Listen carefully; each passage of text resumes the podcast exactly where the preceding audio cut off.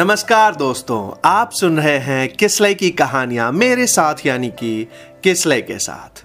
इसमें आप सुनते हैं आम ज़िंदगी की आम कहानियाँ। दोस्तों, एक अच्छी बात बताना चाहूँगा कि अब किसले की कहानियाँ चौदह प्लेटफॉर्म पर अवेलेबल है और दिन प्रतिदिन प्लेटफॉर्म्स की संख्या बढ़ती ही जा रही है। ये सिर्फ़ आप लोगों का प्यार है कि आप मेरे पॉडकास्ट किसले की कहानियाँ को सुन रहे हैं और उसे इतना प्यार दे रहे हैं। मैं सभी प्लेटफॉर्म्स के नाम यहाँ एक बार शेयर करना चाहूँगा। Amazon Spotify Gaana dot com Google podcast Apple podcast Jio Saavn TuneIn podcast addict Overcast Castbox radio public Stitcher और बुल हॉर्न पॉडकास्ट पर किसले की कहानियाँ अवेलेबल हैं। इतना प्यार देने के लिए आप सभी का तहे दिल से धन्यवाद। दोस्तों आप अपने सुझाव मुझे किसले की कहानियाँ at the rate Gmail dot com पर मेल करके दे सकते हैं और आप मुझे इसी नाम से सोशल मीडिया प्लेटफॉर्म्स पर फॉलो कर सकते हैं। आप जितना मुझे फॉलो करेंगे, मैं समझूँगा कि वहाँ तक मैं पहुँच पा रहा हूँ और उतना ही मुझे प्यार मिल रहा है।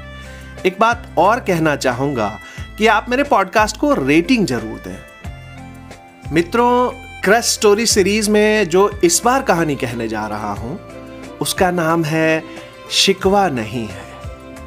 इसको बतलाने से पहले मैं कुछ कहना चाहूँगा।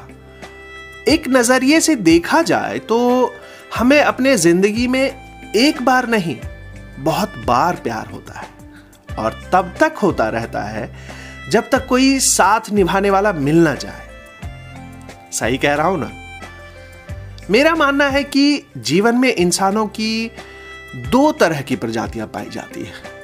एक वो, जिसे अपना प्यार मिल जाता है। वो उसी से प्यार करते रहते हैं और ज़िंदगी भी उसी के साथ बिता देते हैं। वहीं दूसरी प्रजाति उनकी होती है, जिन्हें अपना प्यार नहीं मिलता है।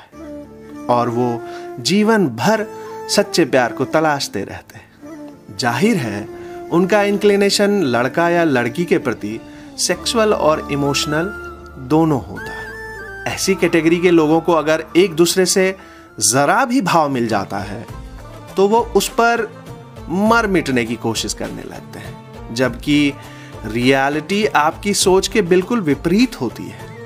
अब शिकवा नहीं है स्टोरी में लाइफ का कौन सा रियलिस्टिक ड्रामा है? आइए जानते हैं।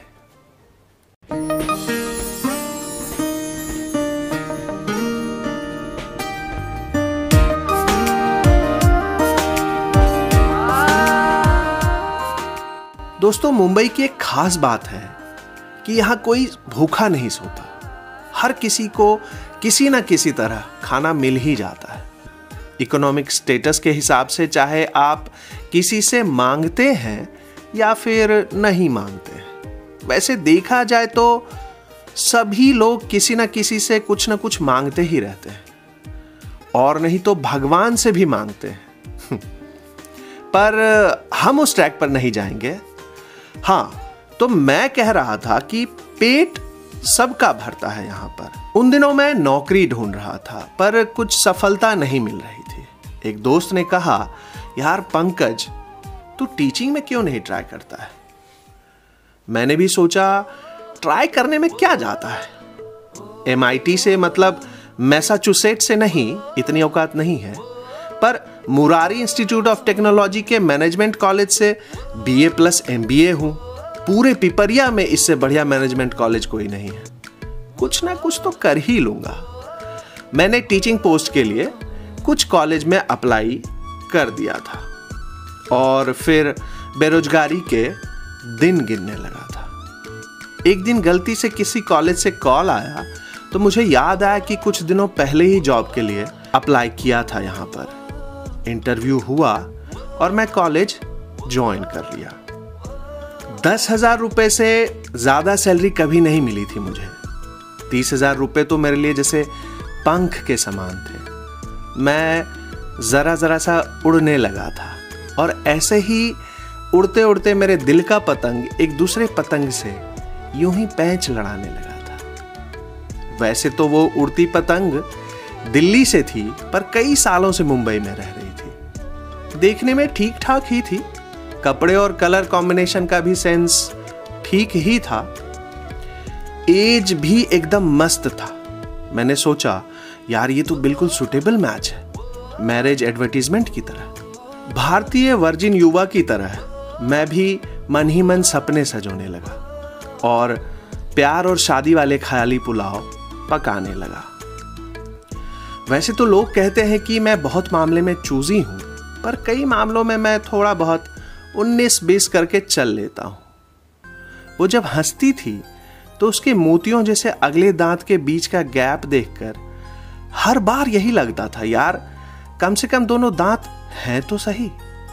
अगर टूटे होते तो क्या होता?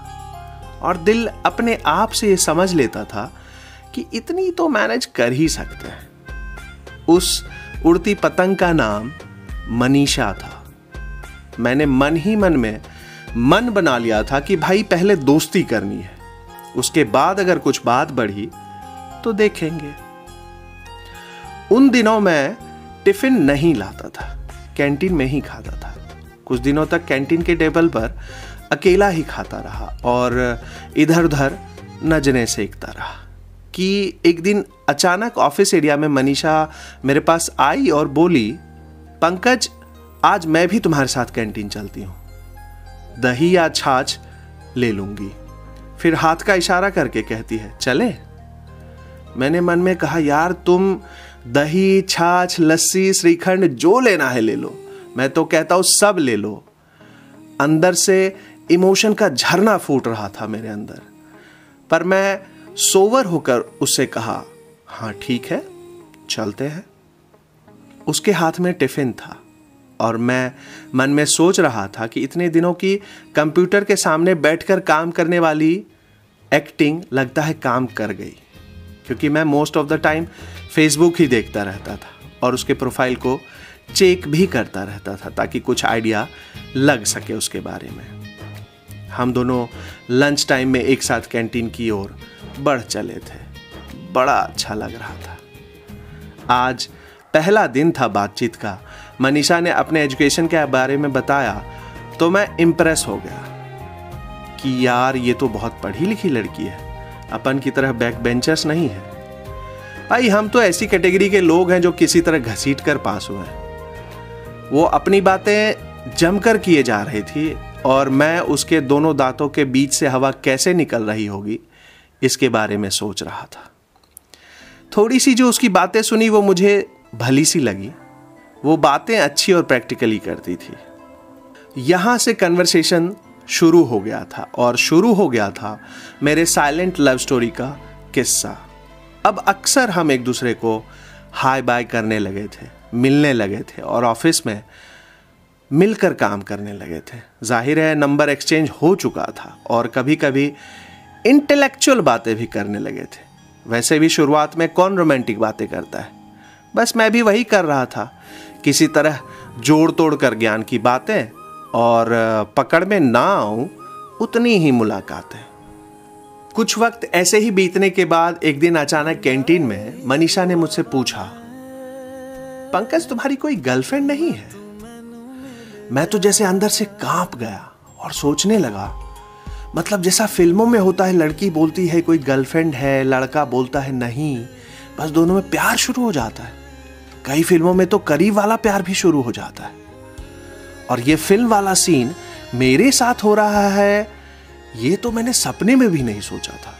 मैं एक्साइटेड था और ज़ाहिर है एक्साइटमेंट में लोग अक्सर गलतियाँ करते ही हैं और उसे क्यूट का दर्जा देकर इग्नोर भी कर देते हैं। मैं भी वही सब सोच रहा था।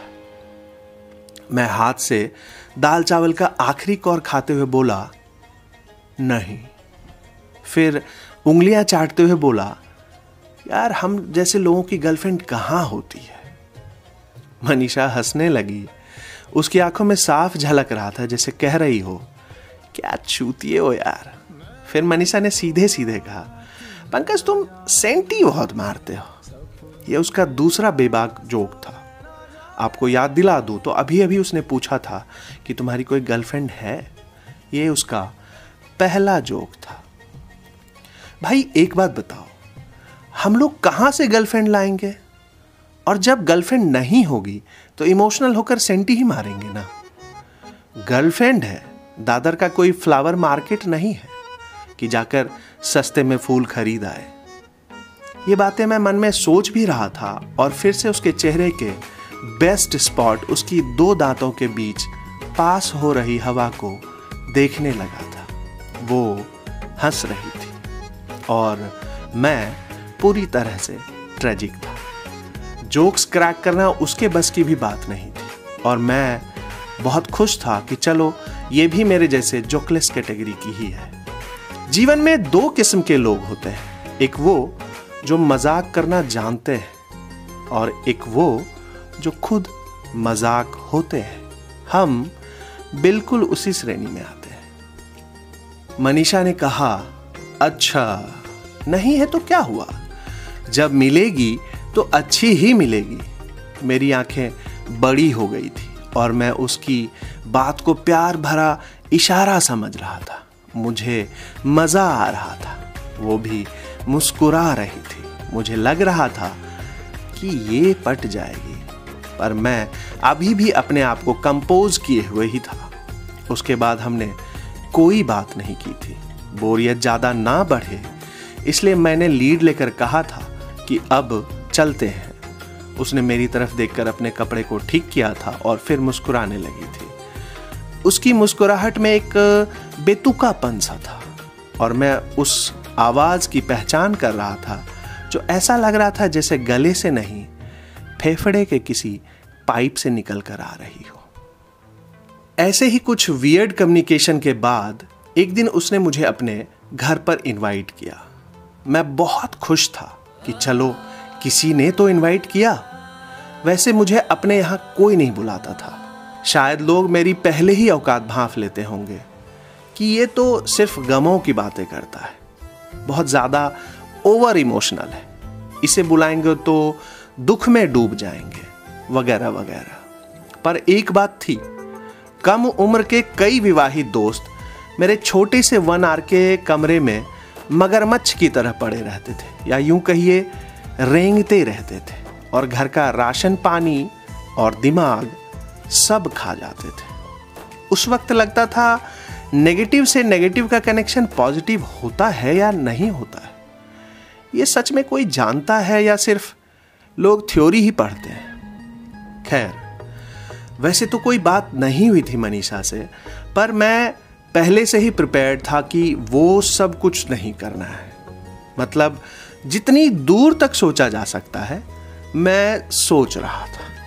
एक बात समझी जाए तो दुनिया में दो कैटेगरी के लोग होते हैं। एक वो जो ज़्यादा नहीं सोचते हैं, या नहीं सोच पाते हैं, वो अपने आप को स्मार्ट समझते हैं। और एक वो होते हैं जो ज़्यादा सोचते हैं और ज़्यादा सोच सकते हैं, वो भी अपने आप को स्मार्ट समझते हैं। इस बात को लेकर अगर मैं पर्सनल ओपिनियन दूँ तो मैं इन दोनों कैटेगरी में नहीं आता। मैं किस कैटेगरी में आता हूँ, ये किसी और दिन बात करेंगे, पर कहानी में पंकज की कैटेगरी दूसरी वाली थी। चलिए, आगे चलते हैं। आज बस से नहीं, ऑटो से मनीषा के घर के लिए निकला था। मैंने सोचा, अगर ऑटो से आऊँगा तो उसे लगेगा कि इसकी थोड़ी तो औकात है। इसलिए मैंने जानबूझकर फ़ोन करके कहा भी कि मैं ऑटो में बैठ गया हूँ, पंद्रह बीस मिनट में पहुँच जाऊँगा। उसने ओके बहुत ही न्यूट्रल तरीके से कहा था और मुझे लग गया था कि किसी भी प्रकार की कोई साइन नहीं है। मैं मन में सोचा कि साइन नहीं है तो क्या हुआ? चेहरे पर रोमांस तो दिखते रहना चाहिए। इसलिए मैंने कान में ईयरफोन लगाकर मस्त रोमांटिक गाने सुन रहा था।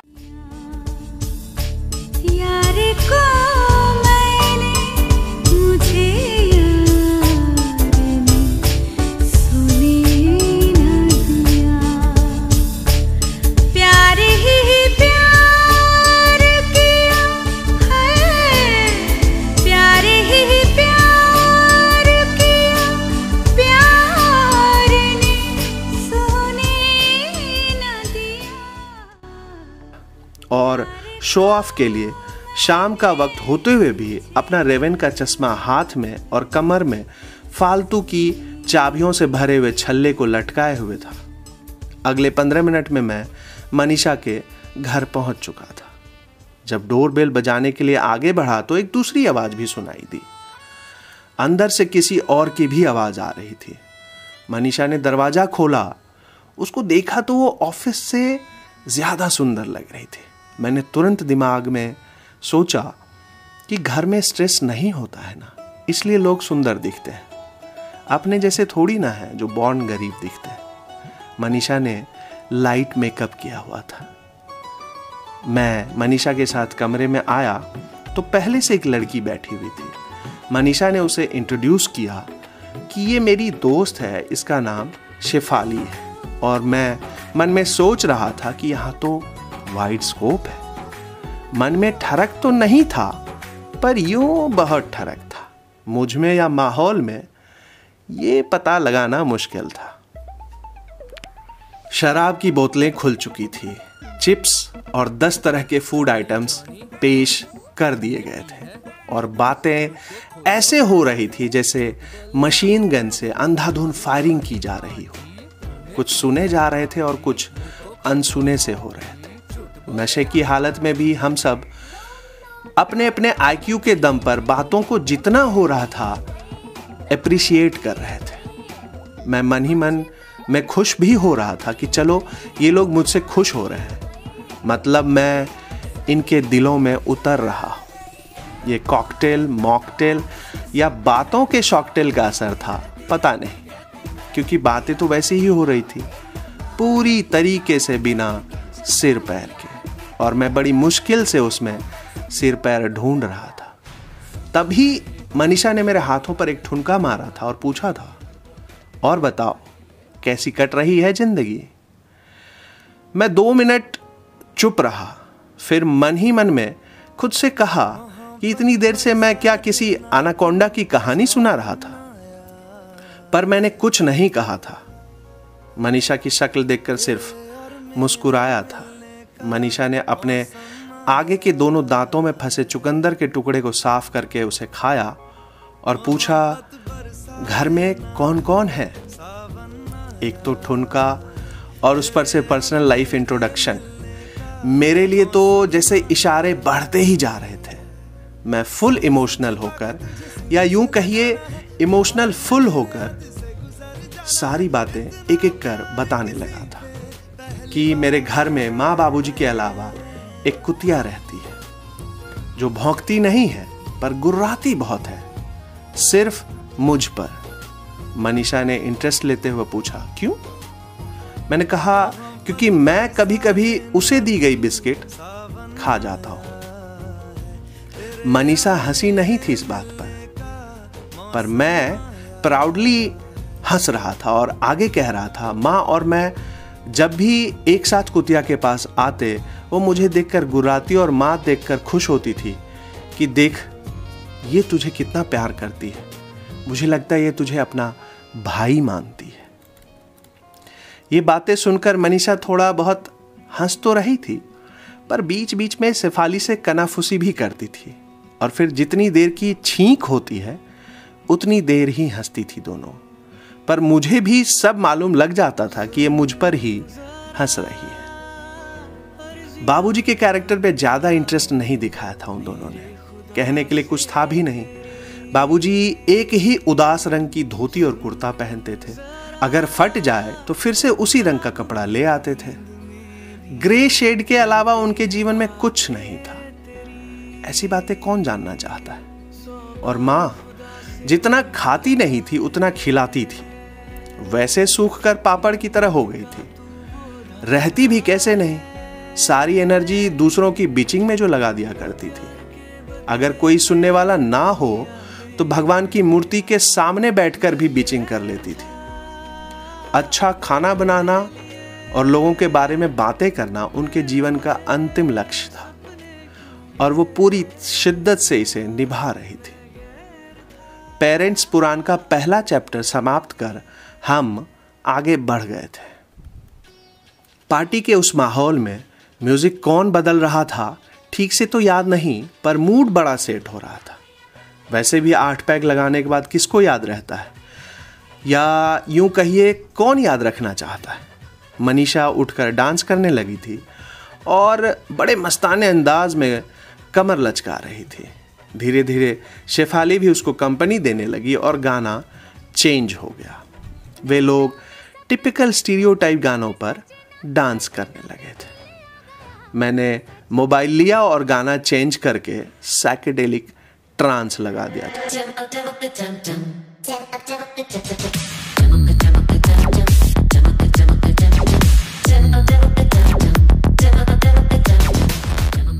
दोनों लड़कियाँ जैसे उछल पड़ी थी। मनीषा ने मुझे डांस करने के लिए बुलाया मैं मुफ़्त में कितनी पी चुका था, ये बताना तो मुश्किल था, पर मुझसे हिला नहीं जा रहा था।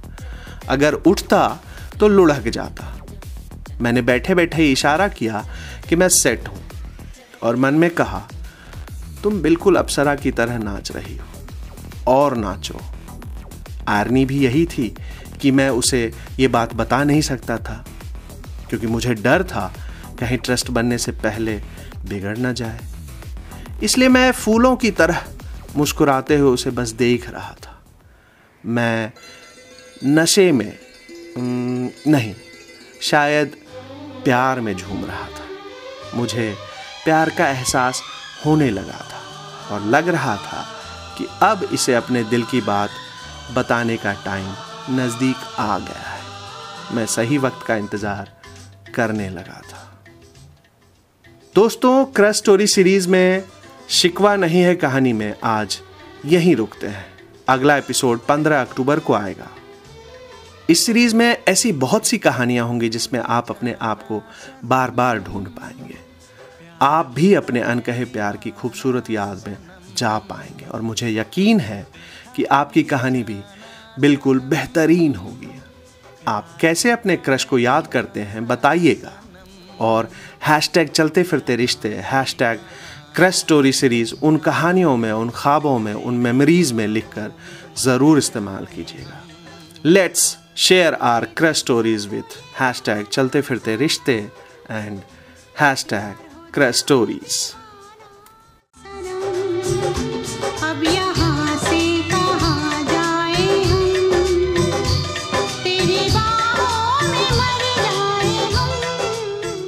दोस्तों, एक स्टोरी टेलर की, एक ऑथर की मनसा क्या होती है? कि वो दूर दूर तक पहुँच सके। कहते हैं ना, जहाँ न पहुँचे रवि, वहाँ पहुँचे कवि। मैं भी आप सभी से कहूँगा कि आप मेरी लिखी उपन्यास सफ़र को ज़रूर पढ़ें और अमेज़न पर रिव्यू ज़रूर करें। कहानियों को कहने के दौरान शराब या कुछ गालियों का उपयोग सिर्फ़ एक एलिमेंट की तरह उपयोग में आया है। मेरी कही गई कहानियों को लाइट एंटरटेनमेंट के हिसाब से लें। अगर कोई आहत होता है तो मैं उनसे माफ़ी चाहूँगा। तो सुनते रहिए किसले की कहानियाँ मेरे साथ, यानी कि किसले के साथ on Amazon Apple Gaana dot com Spotify Google podcast और अन्य एक्सक्लूसिव प्लेटफॉर्म्स पर।